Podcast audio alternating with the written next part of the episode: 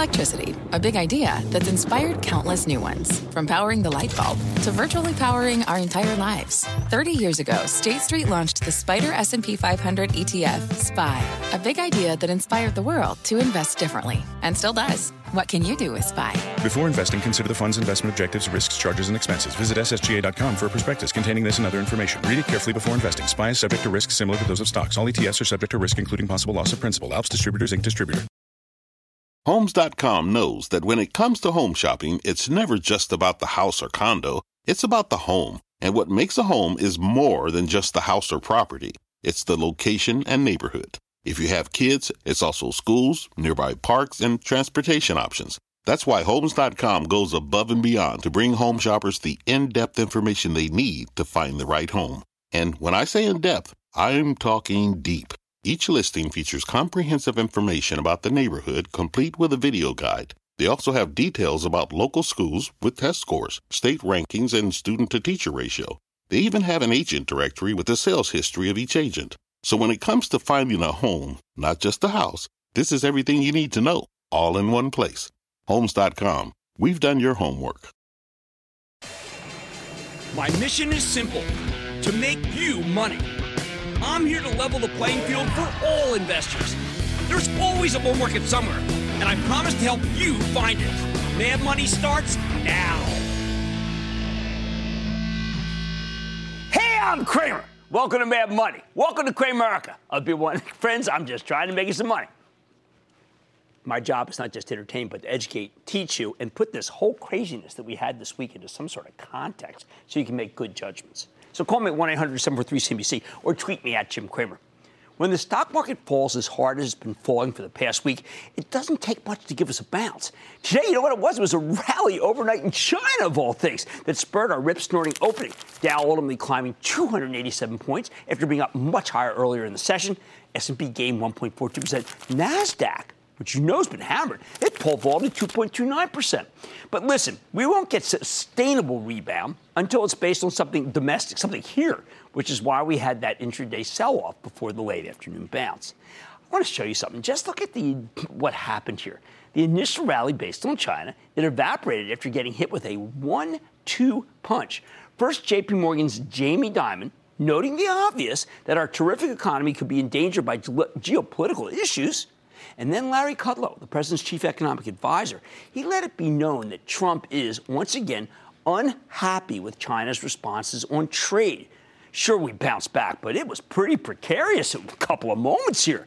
Now, I don't mind an oversold rally like we had today, but the worry that drove us down earlier this week, the idea that we might be facing a Fed mandated slowdown, is still very much on the table. In fact, it's palpable. With that in mind, what's the game plan for next week? All right, first, Monday. Monday morning belongs to Brian Moynihan, the CEO of Bank of America. He has the advantage of knowing that anything, even hinting at a possible slowdown that he says will put the kibosh on his stock because of what we saw today with bank earnings. More on that later. Bank of America stock is cheap, but as we saw from JP Morgan, that doesn't mean it can't go lower. Here's one I don't normally listen to, but we're not in normal times. JB Hunt, the gigantic trucking company. We keep hearing that there's a shortage of truckers in this country, and it's making transportation more expensive. So let's go directly to the source to find out what the heck is going on. Tuesday morning is one of the toughest moments in earnings season. So many disparate numbers before we even open for trading. We hear from two healthcare companies that I like very much: United Health Group (UNH) and J and J Johnson and Johnson. We own both from our Charitable Trust. United Health is the best-run health insurer in America. I bet they can raise numbers. As for J&J, it's been trading like it's got earnings risk. They've got the best pipeline in the business, and that's what matters most. I hope it pulls back and you can get a chance to buy into further weakness. Oh boy, here's two hot buttons for me. Goldman Sachs and Morgan Stanley. They report in the morning, and neither one's getting anywhere near the respect they deserve. Now, I do expect that both to re- deliver really good numbers, but I've been wrong about the investment banks before. I honestly can't believe that Goldman Sachs, my alma mater, is the cheapest in the entire group. I do hope that David Solomon, the new CEO, remember, replaced Lloyd Blankfein, sketches out a vision for how to restore growth, and that Stephen Scherr, the new CFO, is polished enough to paint a positive picture of falling expenses and rising revenue and give us some hope here, please. This stock has sold off in the wake of its conference call for ages. Maybe the new team can break that pattern. It has been one, one miserable stock to own. After the close, we get results from IBM, and this stock is just a few bucks above its 52 week low. I think the quarter's going to be okay. To me, IBM doesn't seem to have much downside. It does support a 4.5% yield here. I just don't know if the company's gradual embrace of faster growing strategic imperative businesses will produce blowout numbers, which is what this stock really needs. Uh, but this low, I don't know. I think it's probably going to be okay no matter what. We recently talked to Oscar Munoz. He's the CEO of United Continental. Remember we were in San Francisco, and boy, was he bullish. I say we get if we get another swoon, say before Tuesday, maybe Monday goes down. This one might be a good one to pick up ahead of earnings. We also hear from Netflix. Ooh, controversial. I told you it's a big day. And as I love the product, the stock trades on new subscriber numbers. Unless those numbers pick up from the last quarter, this stock's not going anywhere. That said, Netflix is down more than 80 bucks from its highs, and it was down 100 yesterday. Long term, this might be a good buying opportunity. It's not my favorite. It's my least favorite of the FANG stocks. What else? I've been telling you that the railroads may be seeing a slowdown. This is very important. It's a slowdown in cargo growth, and it's something new. CSX will let us know if there's just a pause or maybe there's something bigger going on. If there is something bigger, you can expect a stock to get clocked, so be careful, CSX. Finally, there's Lam Research. Ooh, what a terrible acting stock. This semiconductor capital equipment maker warned us early on that there could be trouble in semiconductor paradise because they'd seen a slowdown in orders. Lam didn't indicate when that slowdown might end. Unless excellent CEO Martin Anstice traces out a more positive second half story, meaning the last quarter, we might get a renewed bout of selling in everything from Micron and Intel to AMD and, yes, NVIDIA. Wednesday, we hear from Abbott Labs. This is one of the steadiest companies on earth, run by the brilliant Miles White. I'm expecting a very good quarter and perhaps a nice forecast boost. I think Abbott's the best place to be of all of these stocks, believe it or not. Okay, we also find out how United Rentals is doing. This is a terrific company, but it's been on a bunch of times. But at the same time, I worry that we might hear about some weakness in construction. That would confirm my view of a looming Fed mandated slowdown. Thursday, Nucor reports this steelmaker really should be making a fortune given that the tariffs on imported steel have now kicked in. So if the numbers aren't great, I think it'll be surprising to Wall Street. After the close, we get results from PayPal. This stock has plunged from $93 to $74 in the span of a month for a furious bounce to $79 today. I told ActionAlertsPlus.com members that you had to buy the weakness, something I'll stress again at the Street.com's boot camp, which I'm running all day tomorrow in New York City. We want CEO Dan Schulman on that conference call to tell us more about his monetization efforts. Remember Venmo, not to mention how the recent acquisitions have been working out. We will also hear from another payments play, American Express. They've, there's been a pronounced pattern here where the stock goes down on the numbers no matter what they are and then bounces back up upon further reflection, part of the fintech rally. Could happen again. Friday may be the biggest day of all. Cramer fave Honeywell will talk about earnings, but also give us a preview of what the new Honeywell will look like after a couple of huge spin offs. I bet we'll like what they have to say. Honeywell's been a good pick for my charitable trust. But you know what's been a terrible one where I've screwed up? Schlumberger. I figured that the dramatic run in oil prices would somehow be reflected in this stock, that somehow would generate higher fees for the best oil service company in the world. I was plain wrong. The business is just bad as a surprising number of countries and companies simply refuse to increase their drilling budgets, even though oil's gone up so much. It's been a severe disappointment. I've beaten myself up enough. Has Nelson Peltz made his mark on Procter & Gamble? Will the company announce something new and different, or will Peltz's addition to the board of directors make no impact on the company's sluggish earnings? If there's any additional growth, or even better, a restructuring stock could fly.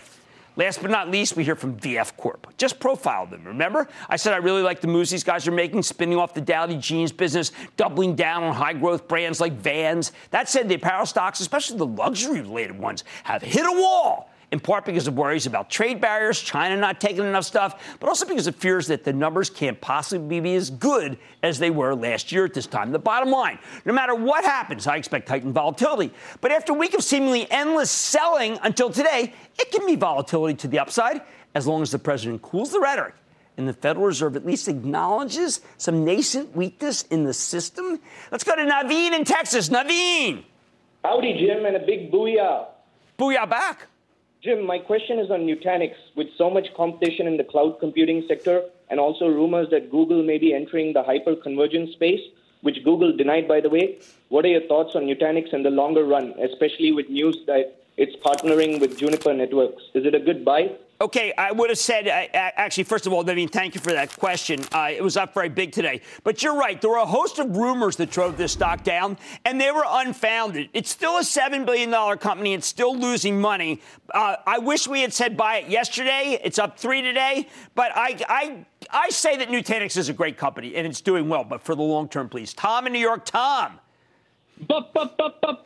Booyah, Jim. An excellent, well constructed booyah back. What's up? Thanks for taking my call, Jim, and thanks for taking a photo with me a couple months back on Wall Street. I really always will. It. Anybody who asks, hey, listen, it takes just as much energy to be kind as to be mean. if you want a picture with me, I say bring it on. Like tomorrow at the Absolutely. boot camp, I'm taking pictures with everybody. What's going on? My question is for Bristol Myers. Bristol Myers. Yeah, what's up? We're, com- we're coming up on earnings on the 25th of October. We're trading below the 200 day moving average. We had a little bad news coming to, out today regarding the phase three checkmate 331 study for small cell lung cancer. What do I do, Jim? Do I well, sell? I, I got to tell you, you brought this up, Tom, because I was puzzled. You and I saw that same study, and I was saying, "Oh man, are they going to clock it?" They didn't clock it. The stock was up a penny, which shocked me. I think if you can get this thing at, thing at a three percent yield, which means it's got to go down because it yields 2.78, I think you're actually going to do fine. That said, I prefer Merck because I think Keytruda is a better drug than anything Bristol Myers has. All right. I want you to expect some heightened volatility, but it could be to the upside given how oversold we are. I can't say it's sustainable, though, because of the Fed. Mad Money tonight. Stocks are bouncing back following the biggest two day sell off in eight months. Is it time to move past the Fed and bring on earnings season? I'm going to give you a special take. Going to surprise you. Then, speaking of earnings, the big banks have officially kicked off the season. Should you bank on the financials with the rising rates? Remember, second largest group in the market here. And up until a month ago, Okta's shares were up nearly 200% year to date. But as tech's been wrecked, the companies followed suit. Could it be a buying opportunity with one of our cloud princes? I'm sitting down with the CEO. So stay with Cramer. Don't miss a second of Mad Money. Follow at Jim Cramer on Twitter. Have a question? Tweet Cramer. Hashtag mad tweets. Send Jim an email to madmoney at cnbc.com or give us a call at 1 800 743 CNBC. Miss something? Head to madmoney.cnbc.com. Take your business further with the smart and flexible American Express Business Gold Card. It's packed with benefits to help unlock more value from your business purchases. That's the powerful backing of American Express. Learn more at americanexpress.com slash business gold card. Fact. Running a business is not getting easier on your wallet. With higher expenses on materials, employees, distribution, and borrowing, everything costs more. Also a fact. Smart businesses are reducing costs and headaches by graduating to NetSuite by Oracle. NetSuite is the number one cloud financial system, bringing accounting, financial management, inventory, and HR into one platform and one source of truth. With NetSuite, you reduce IT costs because NetSuite lives in the cloud with no hardware required, accessed from anywhere. You can cut the cost of maintaining multiple systems because you've got one unified business management suite. You improve efficiency by bringing all your major business processes into one platform, slashing manual tasks and errors. Over 37,000 companies have already made the move. See how you'll profit with NetSuite, and then you can think of all the ways you could be spending the money you save. Company retreat in Malibu, anyone? By popular demand, NetSuite is offering a one-of-a-kind flexible financing program for a few more weeks. Head to netsuite.com to start saving.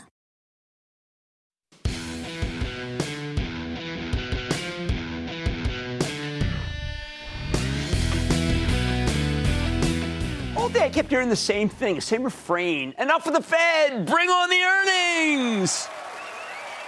Folks, I wish it were that simple. I've been doing this for almost 40 years now, and I can tell you in no uncertain terms that you cannot ignore the Federal Reserve, not at this point in the business cycle. All right, let me be, let me be crystal clear about this, right? When the Fed tightens, they make it more expensive to get a short-term loan. Lots of companies rely on short-term financing, so they're literally raising the cost of doing business every day. For years, this didn't really matter. Why? Because rates were so incredibly low. But now our new Fed chief, Jerome Powell, nice man, is talking about going from 2.25 to 3.25 percent by the end of next year for these short rates. Guys, that's serious. So, despite the relatively strong numbers we saw from the t- from the big banks today, I'm actually concerned that we could be headed for big trouble in the earnings front. The Fed's determined to keep tightening, and if we get the promised rate hike in December, followed then by three more rate hikes next year, no matter how weak the economy might get, I'm betting that will cause an accelerant to what could be a serious economic slowdown. I don't think an actual recession is on the table. Economy's too strong. But if we really decelerate from 4% GDP growth down to 2%, that's going to hurt a lot of stocks. Remember, I care about the economy, but I also care about stocks. And make no mistake, the economy has already just started to deteriorate very recently. The thing that terrifies Wall Street, though, is not that the housing and the autos and the corrugated packaging, all sorts of chemicals are doing worse. It's that the Fed seems oblivious to the facts on the ground. Maybe they're back in that old ivory tower that they uh, often inhabit, or worse, they're actually indifferent. When Powell talked about overshooting last week, he was sending a signal that he's happy to keep tightening, even if it does some collateral damage to the real economy and the working person that will bleed into the stock market. Uh, uh, Charles Evans from the Fed in Chicago did the same thing today in an interview with Steve Liesman. It, it's almost like they don't care. Now, this very morning, JP Morgan's Jamie Dimon warned that there could be significant global headwinds that could hurt our economy. He sounded a lot less sanguine than when he spoke to him on September 24th back in Philly. I know the Fed doesn't take me seriously. Hey, we saw that in the minutes of 11 years ago. But maybe they'll listen to the CEO of one of the world's largest banks. Don't get me wrong. If the Fed really believes we're really, we really need a quarter point in December, I am going to be fine with it. I'm not going to fight a quarter point. But committing already to three more rate hikes on top of that in 2019, well, that kind of feels like lunacy to me. Here's a crazy idea. Rather than trying to overshoot, maybe the Fed could just look at the data and try to get it right. See, there was this person, um, uh, Janet Yellen. She used to run the Fed, did a great job. She used that method. It worked then. It'll work now. Look, not only have we seen a slowdown in sector after sector in the last seven, eight weeks, but we just got a weaker than expected consumer price index number. Mini inflation can't really be raging when you get one of those. The whole point of lockstep rate hikes is to fight inflation, but the CPI was okay. So here's what's about to happen. Three lockstep rate hikes next year will slow growth, boost the dollar, make people feel less wealthy. That is a fatal cocktail, one that makes it very difficult for most companies to raise their forecasts. And the number one predictor of higher stock prices is higher earnings estimates in the future. The best predictor of lower stock prices when companies cut their forecasts. I expect a ton of guidance cuts like we had this week from PPG, Trinseo, Fluor, and today Wabash National, a maker of all things having to do with trucks. Hey, I thought the trucking industry was supposed to be on fire with the ability to pass on any raw costs from higher steel prices. Hmm, I guess I was wrong.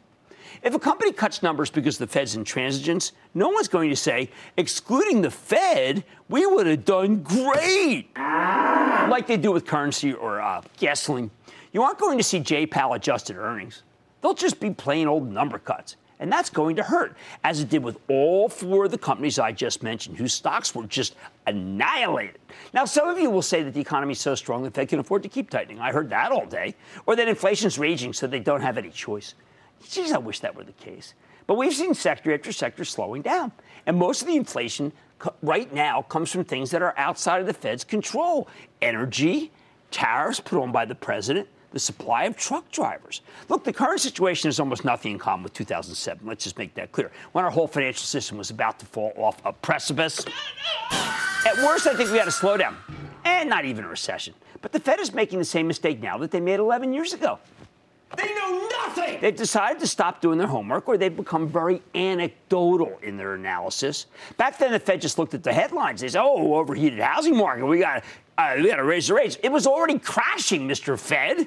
Uh, they didn't want to get their hands dirty with research like we do. Now, Jerome Powell doesn't even seem interested in knowing the data. He's got that uh, preferred narrative. He's sticking with it. Again, I wish life were that easy. So as earnings season gets going, remember its forecast that controls stock price forecast, not the actual quarterly results that we're seeing. And if the Fed stays on its ill advised current course, these forecasts will be, well, uh, how about suboptimal, to put it very diplomatically? Let's go to Jennifer in Arizona. Jennifer. Hi, Cramer, and thank you for being a calm voice in the face of market turbulence for us out in Cramerica. Well, thank you, Jennifer. Remember, I'm just trying to be constructive, not putting on a, you know, not positive, it's not positive, but constructive so that we all can make money longer term. How can I help? Thank you. Well, I'm calling about GWW Grainger. Earnings is next Tuesday, and they've had big surprises the last four quarters. I understand their markets are mainly North America, so maybe China trade won't affect it. How do you feel about holding it into earnings next week and beyond? Well, I've got to tell you, like Cintas, which reported, and we got a little bit of a, a hiccup, I think Grainger should be sold. I, the last quarter was terrific, Grainger. I don't know if it can get better than that because it's small to medium sized business. We're customers of Grainger, love Grainger. But I, you know what? It's had a very big run, and the small and business, medium sized businesses are starting to get hurt. So maybe we take some off the table. All right, I wish it were as simple as bring all in the earnings. But we have to pay attention to the Fed. It's the forecast that's moving stocks, and they're going to hurt the forecast. Hey, much more Mad Money ahead. It's one of the most important earnings seasons for one big sector. I'll reveal it and what it means for your money just ahead. Then I crowned it a cloud prince. But after a tough week for the tech sector, has it lost its crown? I'm finding out whether the recently beaten up Okta could still be a smart pick. And Canopy Growth just completed the first legal cannabis export to the U.S. With Canada set to legalize ending prohibition next week, I'm asking the CEO about what's ahead. So stick with Cramer. The spirit of performance defines Acura, and now it's electric. Introducing the all electric ZDX, Acura's most powerful SUV yet. While what powers their cars may change, the energy that makes Acura never will. Crafted using the same formula that brought them electrified supercars and multiple IMSA championships, the ZDX has track tested performance that packs an energy all its own. With a premium Bang & Olufsen sound system and up to 313 mile range on a single charge, and a Type S variant with an estimated 500 horsepower, the ZDX is everything they said electric could never be. It was built with the driver in mind, just like Acura's been doing since the beginning. We could talk all day, but the only way to experience this electric performance is to drive it yourself. Unlock the energy and order yours at Acura.com. When you're hiring, the best way to search for a candidate isn't to search at all. Don't search, match with Indeed. Indeed is your matching and hiring platform with over 350 million global monthly visitors, according to Indeed data, and a matching engine that helps you find quality candidates fast. Use Indeed for scheduling, screening, and messaging to connect with candidates faster. Plus, 93% of employers agree Indeed delivers the highest quality matches compared to other job sites, according to a recent Indeed survey. Leveraging over 140 million qualifications and preferences every day, Indeed's matching engine is constantly learning from your preferences. Join more than 3.5 million businesses worldwide that use Indeed. Listeners of this show will get a $75 sponsored job credit to get your jobs more visibility at Indeed.com slash Mad Money. Just go to Indeed.com slash Mad Money right now and support this show by saying you heard about Indeed on this podcast. Indeed.com slash Mad Money. Terms and conditions apply. Need to hire? You need Indeed.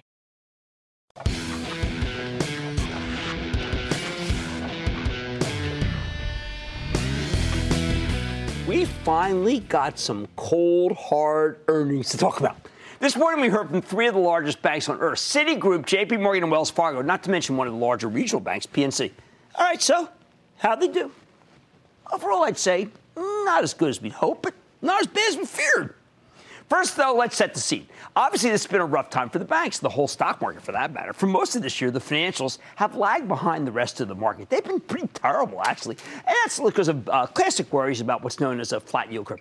While the Fed was raising short term interest rates, which determine what the banks pay you for your deposits, long term rates stubbornly refused to go higher, which meant the banks couldn't charge much more for their loans.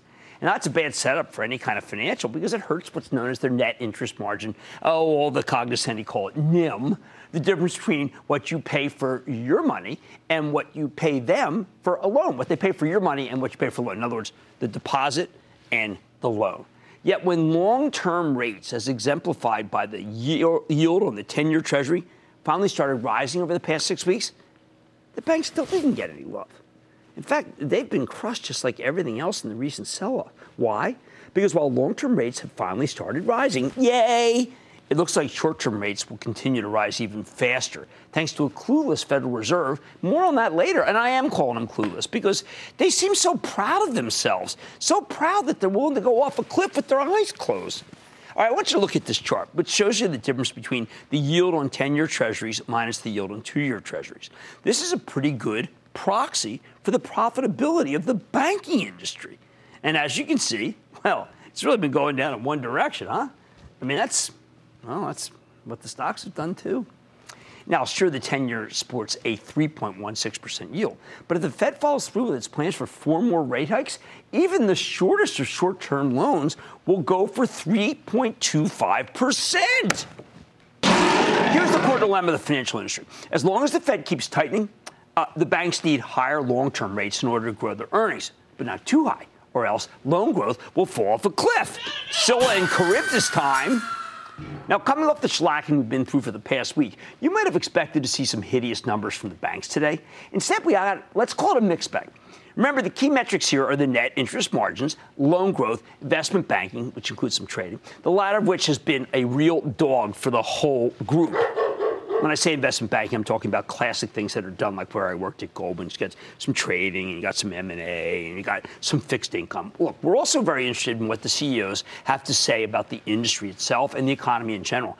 And we're really interested in hearing what Jamie, Jamie Dimon from JP Morgan has to say, because in addition to being a real smart guy, he's one of the few remaining bank CEOs who actually steered his company through the financial crisis, and he steered it really well. So let's drill down. All right, first let's talk about the best of the day, at least in terms of the stock reaction, but also I liked it a lot. Citigroup reported a small earnings beat and even smaller revenues miss, and not great but their net interest margin was flat. And excluding the impact of currency fluctuations, they saw a 4% increase in loan growth year over year. I'll take that any day of the week. Retail banking, tad softer than expected, but that's not a major emphasis for Citi. How about investment banking? The fixed income, currencies, and commodities business actually up 4% versus the previous quarter, a terrific beat brokerage was good. Now, I winced when I saw that revenue miss, worrying that bears would seize on that one, one number, okay? Because that's what was highlighted uh, when we saw it in all the headlines on TV and in the wires. But Citi's quarter was stronger than it first appeared. The revenue line didn't tell you enough. The main highlight was actually the company's spending discipline, which is what allowed them to deliver an earnings beat that was nice. Plus, they bought back an astounding 75 million shares in the quarter, which is part of that total $6.4 billion that the company returned to shareholders, which is significant even for a $172 billion company. Did Citi do great? Mm, but business is okay. The exec- execution is terrific, and that's good enough for a stock that trades at only nine times next year's earnings and just 1.1 times its tangible book value. Uh, uh, what you get if you shut down the company and liquidated everything tomorrow. The buyback is one of the biggest on the New York Stock Exchange, and the balance sheet is rock solid, even after repurchasing 20% of the share count over the past six years. Hence why the stock rallied a buck 46, staying strong all day. It's still well off its $80 high, and at $69, I am telling you, represents tremendous value. Okay, how about you know, the greatest bank on earth is what some people would say, the JP Morgan. At first glance, this one looked pretty good a nice top and bottom line beat with a slightly better than expected net interest margin. However, there were some things to nitpick. Investment banking, a, a little bit rough, uh, and this uh, fixed income currency and commodities revenue was down 18% versus the previous quarter eh, not great, especially when you consider the Citi's FIC, as it's known, was up nicely. Commercial banking declined by 2% versus last quarter, and while consumer and community banking was up 6%, there was nevertheless a, a pretty substantial decline in mortgage activity, but it was a great quarter. They made a ton of money. I, am nitpicking, like I said, it, it's usually profitable.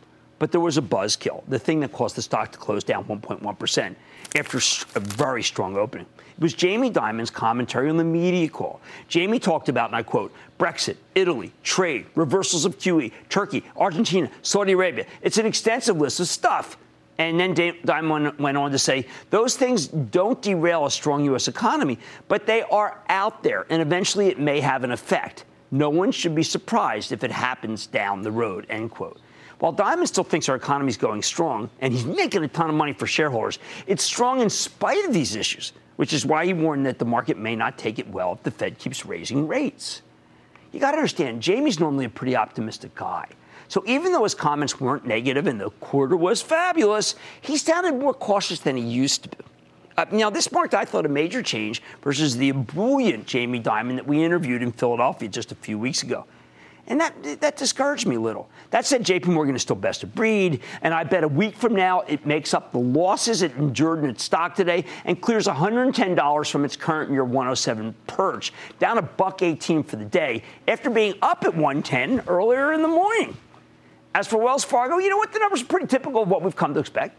Company delivered a top line beat, bottom line miss, courtesy of disappointing fee income. Net interest margin increased slightly, but average total deposits shrank by 3% year over year. Average loan balance fell 1%. All in all, though, it's good enough. This bank has started to make a comeback. I like the stock very much down here at 52 bucks. It was up 67 cents today. Too cheap to ignore. Thing you need to remember is that investors just wanted Wells Fargo to get its house in order after years of being held back by that big cross uh, selling scandal. And that's, they seem to be doing just that. Mr. Sloan's doing a good job. When you put them all together, the, big, the results of the big money center banks were, uh, let's say, unremarkable, aside from Jamie Dimon's more downbeat commentary about the world. However, PNC, the biggest regional, also reported this morning, and what they told us was downright worrisome. The headline numbers from this regional bank were just fine, mostly because it owns a big stake in BlackRock, which reports next week. That's that uh, uh, asset manager. But man, oh man, the loan growth was anemic. It was up just 2%. Really bad, especially for a bank with more than 2,400 branches scattered across the country, including the supposedly robust mid Atlantic and southern regions. This is exactly the kind of slowing growth that I'm so concerned about. Remember, borrowings are the metric that everyone's been watching, and while the money centers might have been somewhat reassuring, PNC was anything but. If you were worried about a decelerating loan book, PNC's numbers suggest that you should keep worrying. The problem? PNC blamed excessive, excessive competition from non-bank lenders, including private equity firms. That's not good for margins, and the expansion is on target, so what's the? Why isn't PNC making more money? Is it really competition, or are we in an economy that isn't as strong as it looks? Where, for example, as Barry Sternlicht, CEO of Starwood, Property Trust, told us, steel has gotten so expensive that it's not profitable to build lots of new structures anymore. In response, PNC stock plunged more than $7, 5.5% today. In fact, the weakness was so bad that it brought down the whole KBW regional bank index, shed more than 2% thanks to the negative pin action. Bottom line here regular viewers know that I got a lot more cautious on the economy starting last week. Too many industries are slowing. Fed doesn't seem seem to care. So while the major money center banks all reported solid numbers, Citi being the standout, they didn't give me much reason to feel more upbeat about the broader stock market. In fact, Jamie Dimon's surprisingly icy commentary about trade worry it, it, that only reinforced my belief that we need to be very careful here, even as the stock's way too cheap to ignore at this point. Oh, and PNC, just plain awful. Just awful. Much more mad money ahead. Abdicating the throne or fighting to stay in the royal family? I'm sitting down with the CEO of Okta to ask about the stock's double digit drop over the past month and find out whether it fits into the group of tech stocks that I think could be smart buys right now. Then, as Canada gets ready to legalize cannabis next week, I'm talking with one of the top players in the region. Don't miss my exclusive with Canopy Growth and all your calls rapid fire. Tonight's edition of the Lightning Round. So stay with Cramer.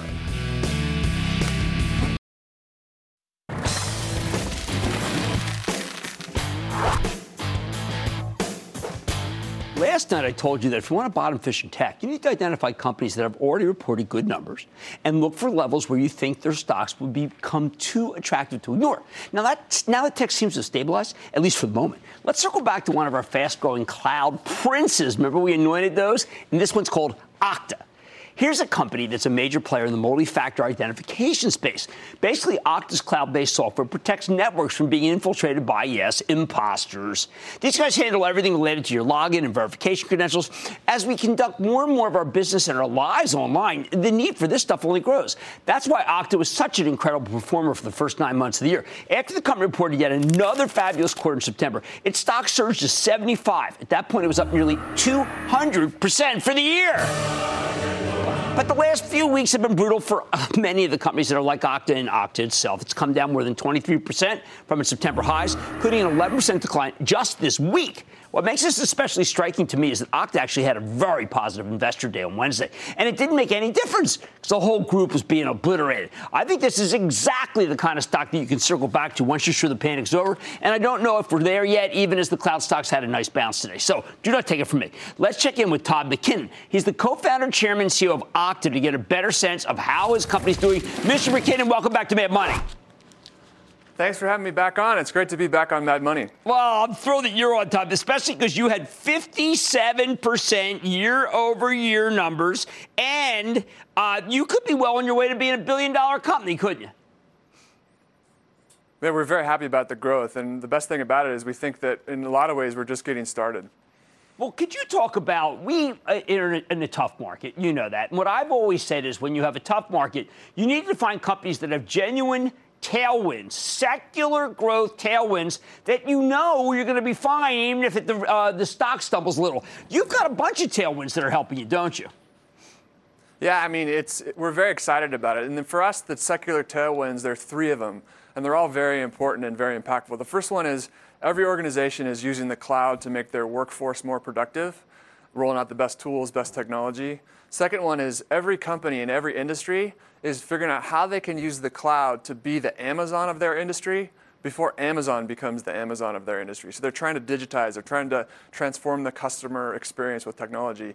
And the third one is that when you think about workforce productivity and being a digital company, it's all open and more connected, but it's also the security risk and the opportunity to have better security is more important than ever. And we can help companies with all three of these things. And I'm thinking that one of the great unfortunate secular trends is that we as a nation now have some enemies that are very clever. We have state sponsored uh, hackers, North Korea, Russia, yeah. China. Are you see are you able to stop or try your best obviously? They're really the guys who are doing imposter work now, right? Yeah, when like I said, when the when things get more connected, the stakes go up. You know, the the risks go up as well.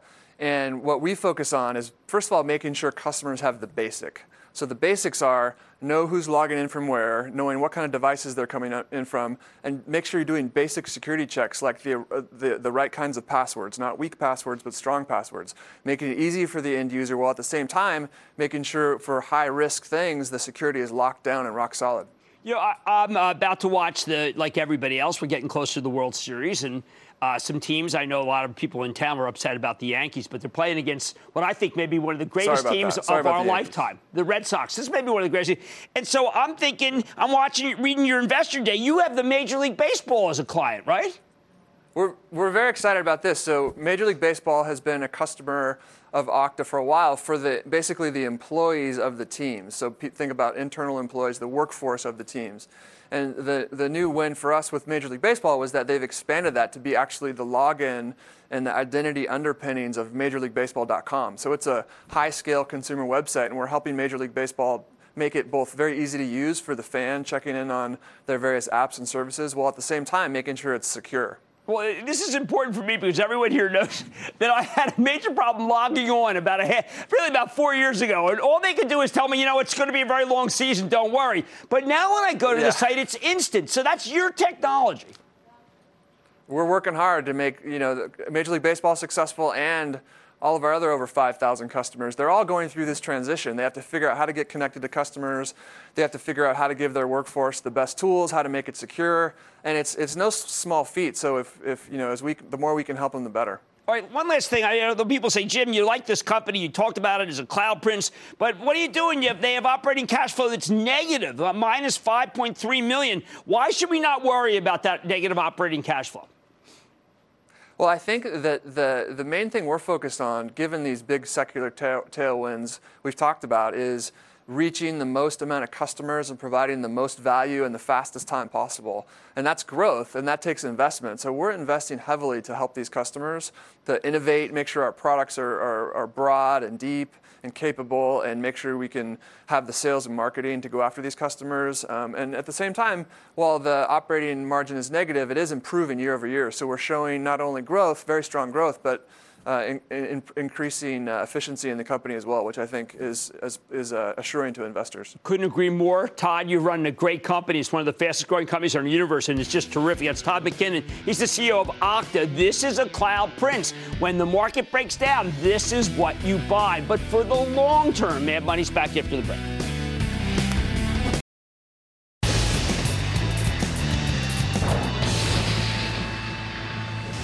It is time!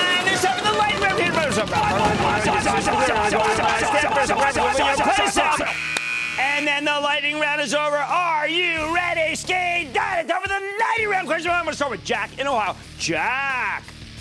Love your show, Jimmy. Thank you, Jack. Hey, the yield is looking more attractive. Plus, it's one of my favorite snacks, HSY Hershey. No momentum. No momentum, and they will not put themselves up for sale that said, I like what you said about the yield. If you want a conservative investment over multiple years, I think Hershey's okay. Let's go to Joe in Florida. Joe. Joe. Hey, Jim, this is Joe in Naples. And listen, Jim, with all the damage going on in the United States, why is Boise Cascade in the house of pain? Because of a slowdown, uh, because of problems with lumber market, because people don't realize that the economy and the housing business has suddenly just gotten very weak. And I do, but my, uh, you know, but my thoughts go out to all the people. I used to go to Mexico Beach, and I used to go to the Golden Gate 98 and to Cape San Blas. And I just hope everybody, Apalachicola, I just hope everybody's doing well down there. Uh, resilient area, I'll tell you that much. Let's go to Connie in New Jersey. Connie. Oh, hi, Jim. Thanks for taking my call. Sure, Connie. What's up? Well, I bought the stock BX because I heard you mention it many times on your program. Yes. Bought it around 38. Now I'm talking about prior to the last couple of days. Okay. Um, Blacks, what's the stock? Oh, Blackstone's very good. I mean, the fact that it's come down does not make it bad. It actually makes it more attractive. I think Blackstone is worth owning. We're not done. Let's go to JP in Indiana. JP. Hi, Jim. How about a big spooky? Booyah! It's very good. It's very good, and that's well matched. I managed. just wanted to know your uh, opinion on picking up shares of Dow DuPont. I think you should do it right here. I think Ed Breen's being underestimated. I know a lot of people are very worried that this industrial is actually getting hurt. I think it'll do fine. It's going to split into three companies. I would pull the trigger right here because it's that cheap. It's come down a lot. Let's go to Vicky in Florida. Vicky. Jim, hi. How you doing? I am doing well, Vicki. How are you? I'm good. It's a little nervous the last few days, but Okay. today I feel a little better. Good. No, because I I retired in 2008. So, and first of all, before I start anything like that, I want to thank you for all the work you've done. My husband and I have been watching you for years. Wow, thank you very much. We Thank- never want to thank miss. you, Vicki. we never want we we never want to miss a show. Ah, you're very kind.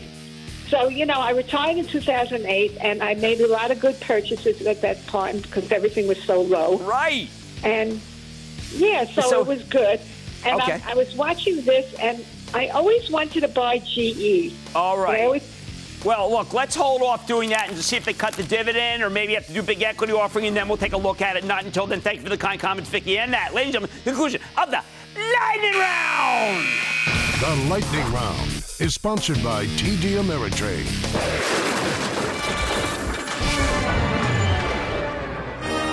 This is the greatest show on earth. It's like Barnum and Bailey's Circus. The Eagles play Thursday, and that means I have Sunday to go to Costco. I want you to take a deep breath, do some yoga even, and I, I can do like a plank. Go Bears, go Ditka. The Bears. I'm going to LinkedIn to find these rescue pets now. Go ahead.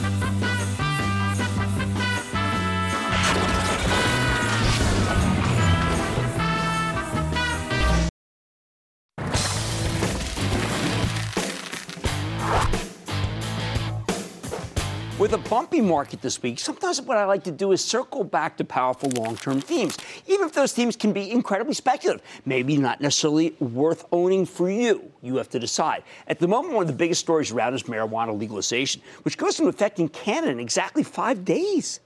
We spent a lot of time trying to help you navigate the looming bull market in bud.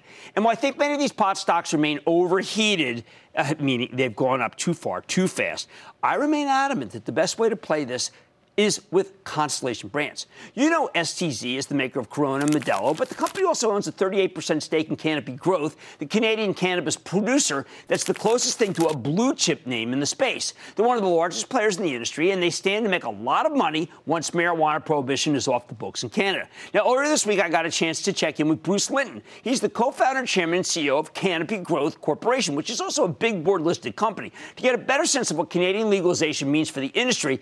And if you want more, he's speaking at my Boot Camp for Investors event tomorrow, along with Bill Newlands, the president of Constellation Brands, his partner. Take a look. Mr. Linton, welcome back to Mad Money. Yeah, good to be back. Thanks, Jim. Okay, so Bruce, I, I need you to explain to people what you said to me, uh, which is that even though there's going to be legalization next week, don't expect that there's going to be this gigantic explosion of sales in Canada because it's not going to happen. Yeah, so what's, what's going to happen is uh, October 17th is the first day Canadian adults 19 years and older can actually go to a store and legally buy cannabis. And I think there will be a lot of lineups and a lot of sales, but then there'll be October 18th and there'll be November 18th, and this will start to become a bit more of a, a normal platform, which is a way bigger market. But really, what it's about is the rest of the world's watching. And so last week I was in the EU, the UK.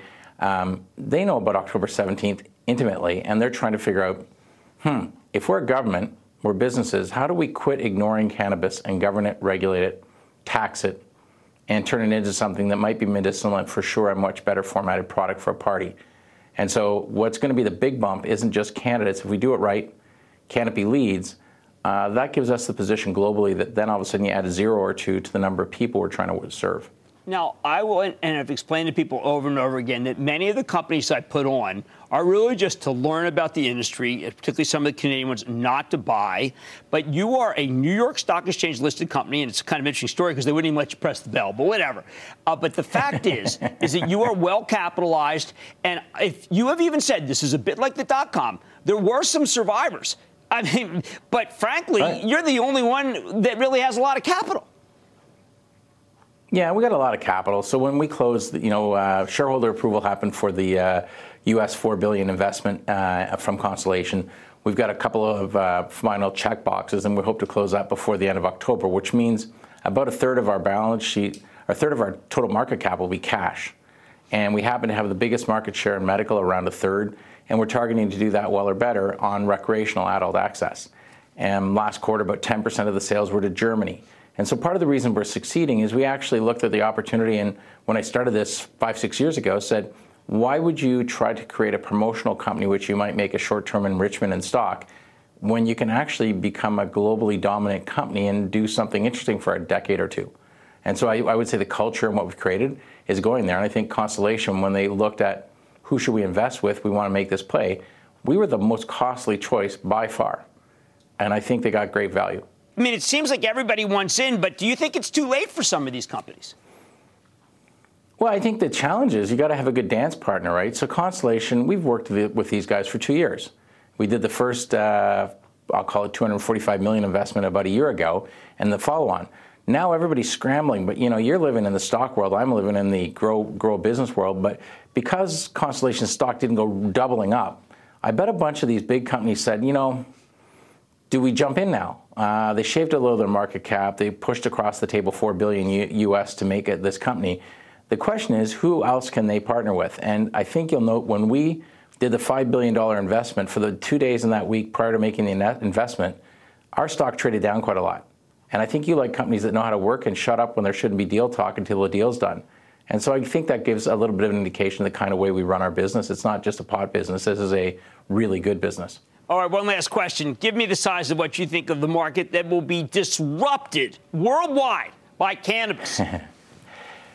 well, the, the conservative, cautious people say 200 million, and I think the ones that are getting closer to or billion and the closer to accurate is probably 500 billion because we disrupt alcohol potentially, cigarettes potentially in terms of smoking cessation and a whole thing.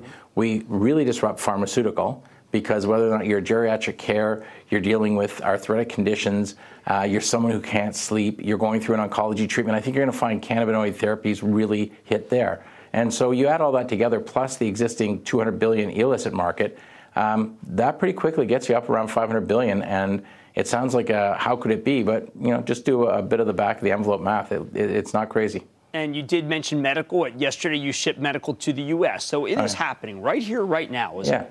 It? Uh, under DEA approval, um, we shipped for the first time legally, and I highlight legally, uh, cannabis from Canada to the uh, U.S. So the DEA approved partner, which we haven't announced yet, can actually begin to do medical research, clinical trials if necessary, create the data set that enables people to know when, what, where, and maybe it can become federally uh, regulated in the U.S. with some input that way. Well, I want to thank you so much for speaking and coming on the show one week before this very seismic move. That's Bruce Linton, the chairman CEO of Canopy Growth Corp, wearing a T-shirt, by the way, of one of his branded products. Mad Money is back after the break. First, happy birthday to Kareem! And then I like to say there's always a bull market's over. Promise trying to find it just for you right here on Mad Money. I'm Jim Cramer. See you Monday! The living room is where you make life's most beautiful memories. But your sofa shouldn't be the one remembering them. The new life resistant, high performance furniture collection from Ashley is designed to withstand all the spills, slip ups, and muddy paws that come with the best parts of life. Ashley high performance sofas and recliners are soft, on trend, and easy to clean. Shop the high performance furniture in store or online at ashley.com. Ashley, for the love of home.